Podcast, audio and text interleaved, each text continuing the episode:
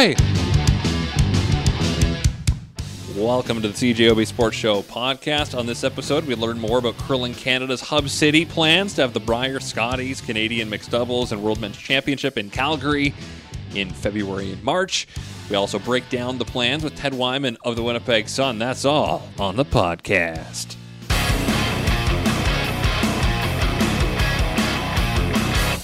Last night, we learned that the Scotties Brier Canadian Mixed and World Men's Curling Championships will be held in a hub city format, a bubble in Calgary next year. This morning, we heard from many people involved in the decision making process on immediate availability, and you'll now get to hear what we heard this morning.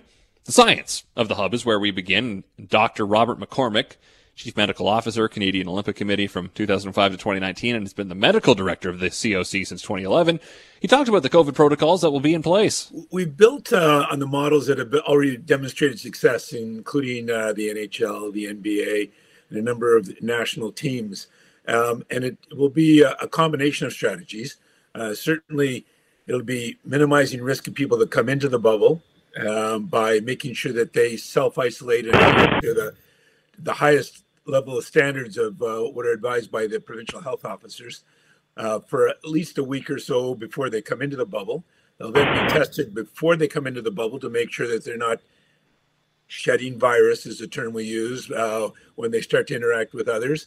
They'll be tested again on multiple occasions inside the bubble, be um, screened each day for symptoms, uh, be screened each day with temperature checks and we have some very strict protocols to maintain physical distancing, uh, mask wearing, all the things that you hear repeatedly from our um, public health experts. So we've kind of taken what's been advised, ratcheted up to a higher level, and by keeping the bubble tight and minimizing external contacts, in fact, um, avoiding all external contacts with the people inside that field of play bubble, what we're calling the green zone, we'll be able to keep that tight, and um, uh, we're optimistic that th- that will be a safe environment. Dr. McCormack, now on the high number of cases in Alberta presently, and if that could maybe have to lead to a cancellation down the road? So you're absolutely right that the second wave that we're into and the numbers in Alberta are concerning. So that's something we're following closely. We're also working closely with not only the provincial health officers, but uh, federally with uh, uh, Public Health Agency of Canada as far as it relates to things like the men's World Championships. So it's it is a moving target. We have to have some flexibility, but we are confident that um, what we're doing is actually going to make sure that the public is not put at risk at all. And that's one of the advantages of a bubble is that really the curling community is taking on the risks and having very high standards to make sure that it is a safe environment but there's not going to be any interaction with the general public in Alberta, so that the risk to them is essentially zero or negligible. CEO Katherine Henderson on combining the Scotties and Brier into one event at the same time? Yes or no? You know, it, it's a men's championship and a women's championship. You know, we really do like to highlight, you know, those particular athletes and give them their place in the sun we also like to work with our with our broadcast partner and our sponsors to make sure that the investments that they are making in supporting the sport are certainly seen and highlighted. And on field size will that have to be reduced? I think right now the intent is that all of our regions will be represented. Of course we're working with them. They all have individual situations. They have individual travel restrictions and public health um, implications uh, but we're also, you know, three months away from where we're going to be. So right now, the intention is to have uh, all of our member associations represented, and we're working with them right now to support that idea. Um, but at the end of the day, you know, public health will tell whether whether uh, certain groups can travel or not. Everyone's planning to be there, though. I can tell you that. Curling Canada Director of Broadcast Marketing Innovation and Event Presentation, also Pilot Mound, Manitoba native Nolan Thiessen now on the dates for the events. We don't know what they are for sure, but will they be close to the original dates of February 20th for the Scotties and March 6th for the Brier? Yeah, we're definitely aiming for similar timing for the Brier and the Scotties in particular. Um, you know, we obviously haven't finalized draw formats and um, that yet. So, you know, there could be a few days on either end that, that adjusts, or, um, you know, we just want to be flexible. As I said, we have the building and, and we'll have everything set up there. So, um, we have the flexibility to move um, in and around there. Um, and then obviously from I know we announced the Canadian Mixed Doubles Championship that will go between um, the end of the Brier and, and, the World Men's as well to to tr- somewhere in there. We're just finalizing those and, and what um, what works best. It's also a bit of a logistics thing at the building as well, um, and, and, for the athletes in terms of the amount of time that they need to spend in the bubble as well. We didn't we, we weren't wanting to ask anybody to show up and spend the entire time um, in there um, as well for our for our Canadian athletes. He was asked about possible conflict with a freestyle skiing bubble to be held in Calgary at the end of January. Well, I think one of the um, one of the comforts for us is that the hotel venue that we have secured, uh, we've secured for the entire time. So as Dr. Bob um, has expressed in terms of the tightness of our bubble, our hotel and as you say, the the rink and venue will be um, Curling Canada's for the entire time that that we have um, secured our hub city. So um, there's really limited chance uh, at all of any crossover with um, other freestyle or anything else happening at Canada Olympic Park during that time. Some curlers have said this bubble could put pressure on provincial bodies to hold playdowns when it might not be the safest to do so. Thiessen, your thoughts? Well, in terms of um, the pressure on um, local um, curling clubs and local health authorities to open up so that people can be ready. Um, in the end, as Dr. McCormack said, we have ratcheted up our protocols for our bubble. It, it doesn't, it, you know, it, it, doesn't relate necessarily to the local um, provincial jurisdictions and territorial jurisdictions in terms of what they can and can't do. They all have to adhere to whatever health guidance is in um, their local areas for us in terms of qualifying teams we've had initial actually multiple conversations with all of our member associations in terms of their sort of plans a b c and d what their checkpoints are um, for when uh, you know when they have to make a final decision uh, um, as well as um, shared a lot of information with them in terms of what their athletes are to expect in our bubble and and whether or not they'd be willing to do that as well because obviously there's still quarantine restrictions for certain places across Canada, even from fellow Canadians. So um, it's a bit of a moving target, and we've talked to everybody, and we, we're sort of aware of what everyone's plans are at the moment, and, and they're working through everything. Could COVID related rule changes apply at these events, like one sweeper and giving space, getting off the ice once it's no longer your shot? We're going to be in constant contact with the health authorities in terms of what we can do. Obviously, from an Alberta championship perspective, um, and all of our member associations, you'll you'll have likely seen our COVID nineteen um, return to play guidelines that had a lot of uh, rule changes. Th- those were outlined in order to you know be a way to bring people together who have been out in the community. Obviously with some of the increased guidelines that we have for our championships in terms of the community isolation and the testing we can likely open up a few of those rules.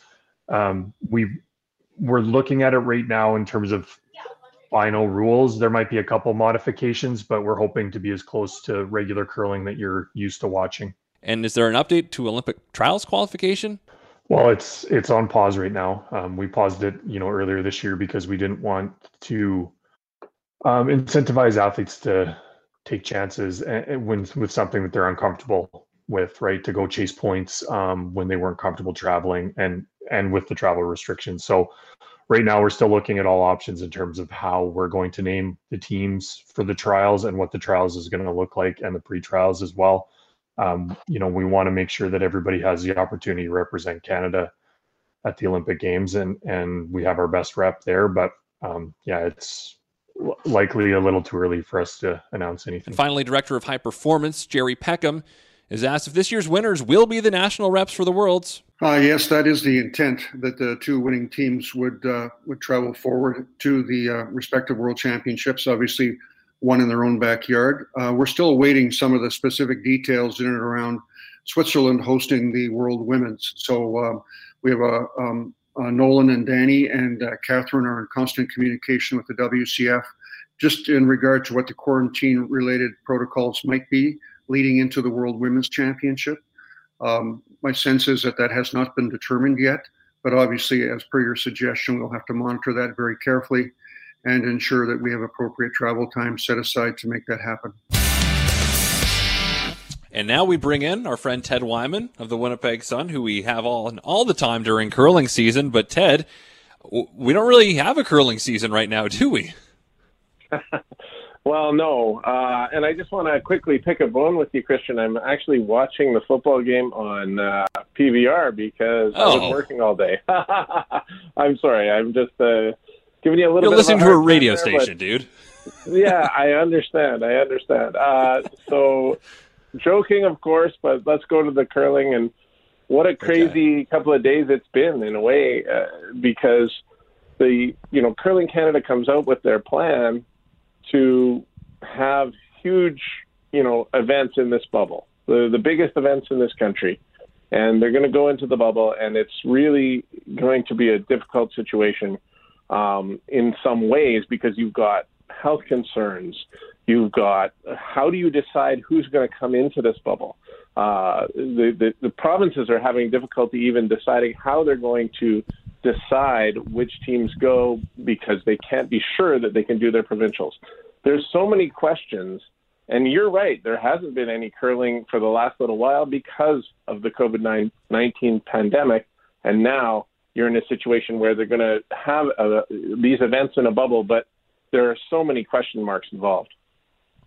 Well, we had Craig Baker of Curl Manitoba on Monday when the they came out with their plan to have the provincial playdowns in kind of their own little bubble in, in Selkirk at the start of February. And obviously, we don't know two months from now what the COVID situation will look like. We pray and knock on wood that it's a lot better than it is right now.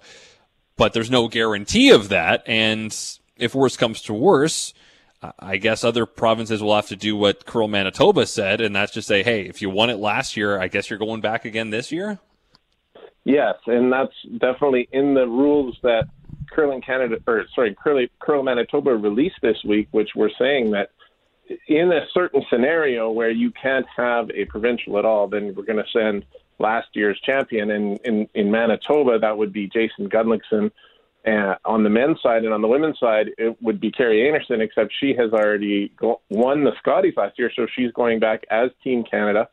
So then Jennifer Jones would go as the runner-up from Manitoba. So it's really a convoluted situation in that way because there's a lot of teams um, in in provinces like Manitoba and Alberta, as it is every year. There's a lot of teams that sh- you know probably should be in a premier event like that. Um, and you've got a situation in Manitoba like that, and then you've got a situation in Alberta where Kevin Cooley went as Team Canada last year to the uh, Brier. Um, and he did not win Alberta. He didn't even compete in the Alberta provincials. So if all of a sudden you're sending Brendan Bottcher as the representative for Alberta because he won last year, and now you're potentially leaving Kevin Koe out of the mix, Curling Canada definitely has to come up with a way to make sure that some of those really good teams are in there without necessarily having to win their provincial. Well, and this is kind of the, the question we've been asking, pandemic or not, the last few years since they put in the wild card is, and by extension, the wild card, every province and territory getting in is all about competitive balance, right? We've talked about how Nunavut goes, maybe wins one game, it gets plowed the rest of the time. when you've got, you know, any, you can pick Alberta, you can pick Manitoba, either province has four or five deep that you could go that could win the whole tournament, whether you're on the men's or women's side. I think women's deeper here in, in Manitoba, but still the point is there are prov- there, there's going to be imbalance no matter how you do it, right? Yes.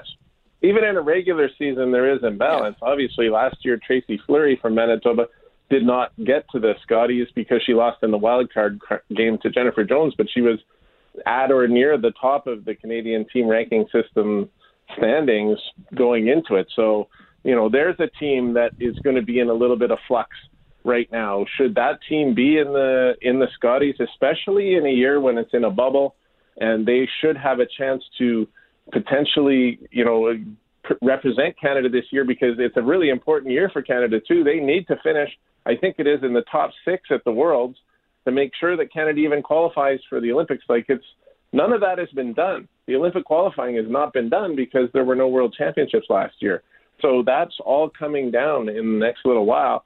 And, you know, it's a really important year for Canada. They can't afford to not have their best teams there. So they're going to want to have the best field possible. And, you know, the Tracy Fleury team is one that's going to be looking at that very closely. I think the Mike McEwen team from Manitoba also. Well, and you know, you can never plan for a pandemic, and but from a curling point of view, this year is so critical in the cycle, right? Every team now yeah. in curling plans their four years around getting to the trials, getting to the Olympics.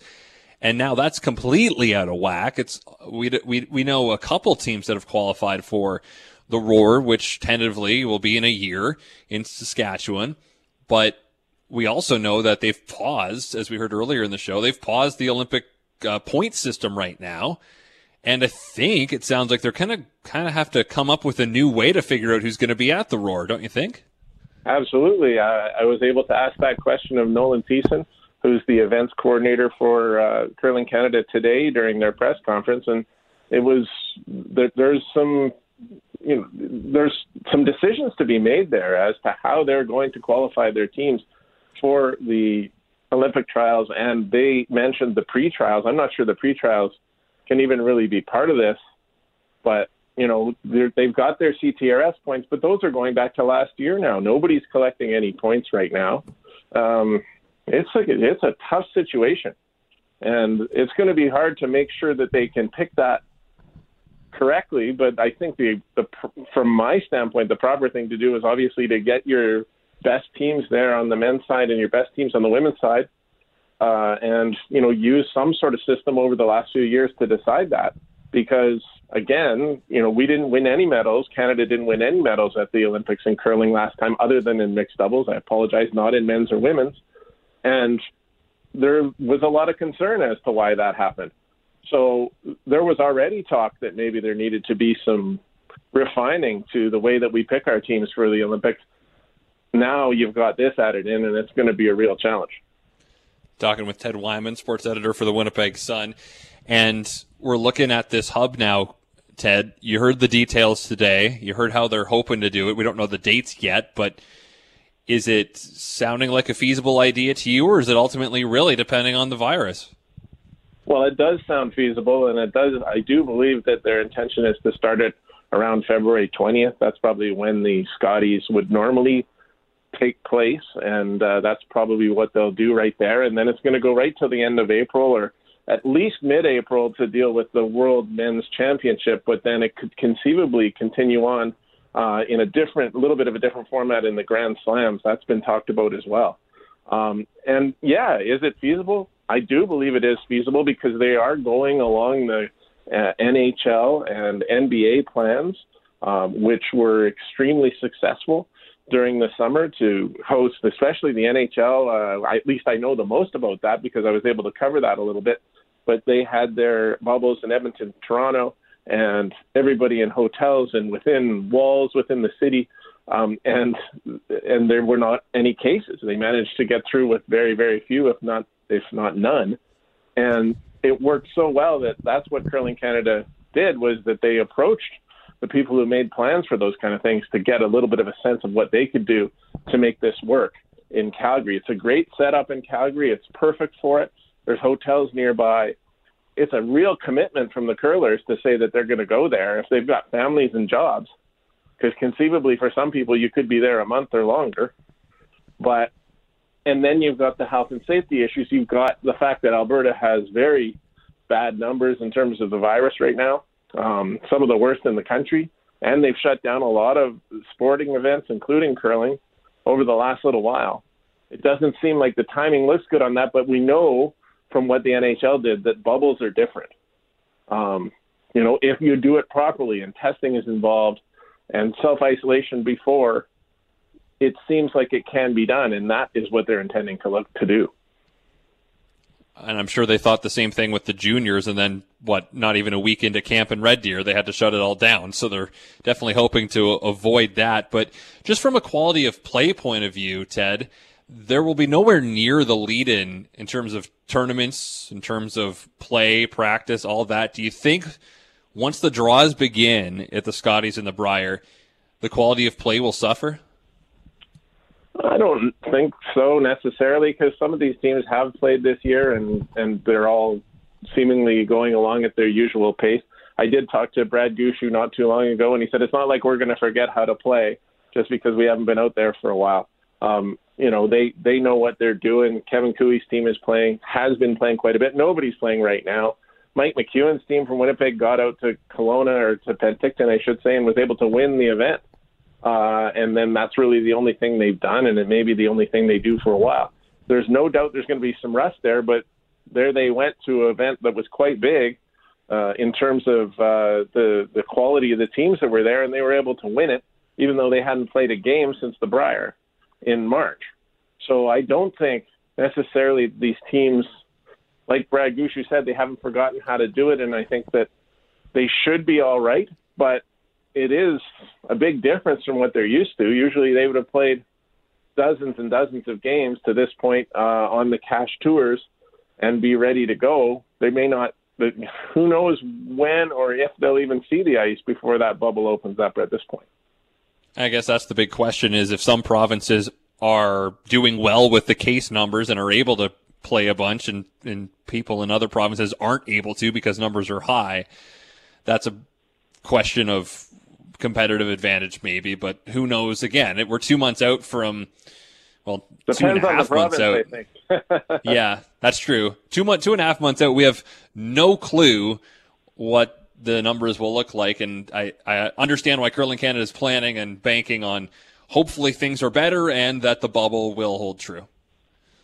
Yes, I I think that they are banking on that, but I also think that they're prepared to go in there as if it were the situation right now because they are bubbling and they are using very good advice from from leagues that were successful. They have Bob, Dr. Bob McCormack, who is their health uh, official. He's the uh, chief medical officer for the Canadian Olympic Committee. He knows this stuff, and they've worked very, very closely um, with a lot of organizations and health officials to make sure that they have something set up here. And I, you know, I do want to say that regardless of what we think might happen, it's pretty impressive that they've gotten to this point, and it seems to me that the curlers are extremely um, pleased that the Curling Canada was able to come to this. You know, I'm sure it took a ton of planning, and you know, I think it's really important to these curlers to have a chance to be able to play this year, to have a chance to work towards the Olympics, which has been their goal for the last four years and much longer for many of them.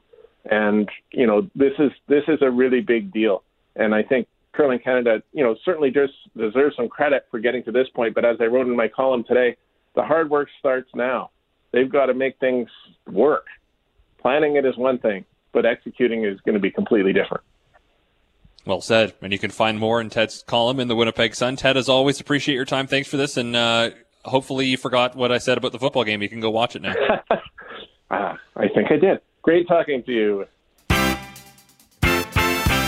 Tune in to the CJOB Sports Show weeknights from 7 to 9 with me, Christian O'Mel, or you can download the podcast on iTunes. It's actually on iTunes now. Wow. If you got an Android, then I think you're out of luck, but Apple products, you're good. So listen to the podcast. Please subscribe. You can rate it. What's the worst that could happen?